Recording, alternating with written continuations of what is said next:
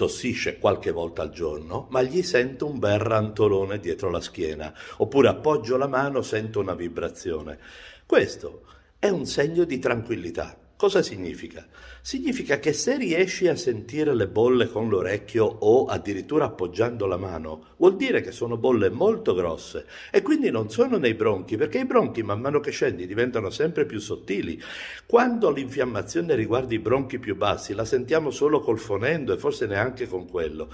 Quando senti le bolle sono fra naso e gola e un po' di catarrino alto.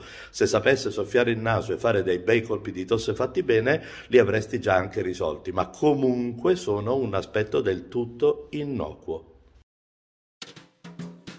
Stai ascoltando Dottor Beppe di Pediatalk. Cercaci sui social o vai su pediatalk.it.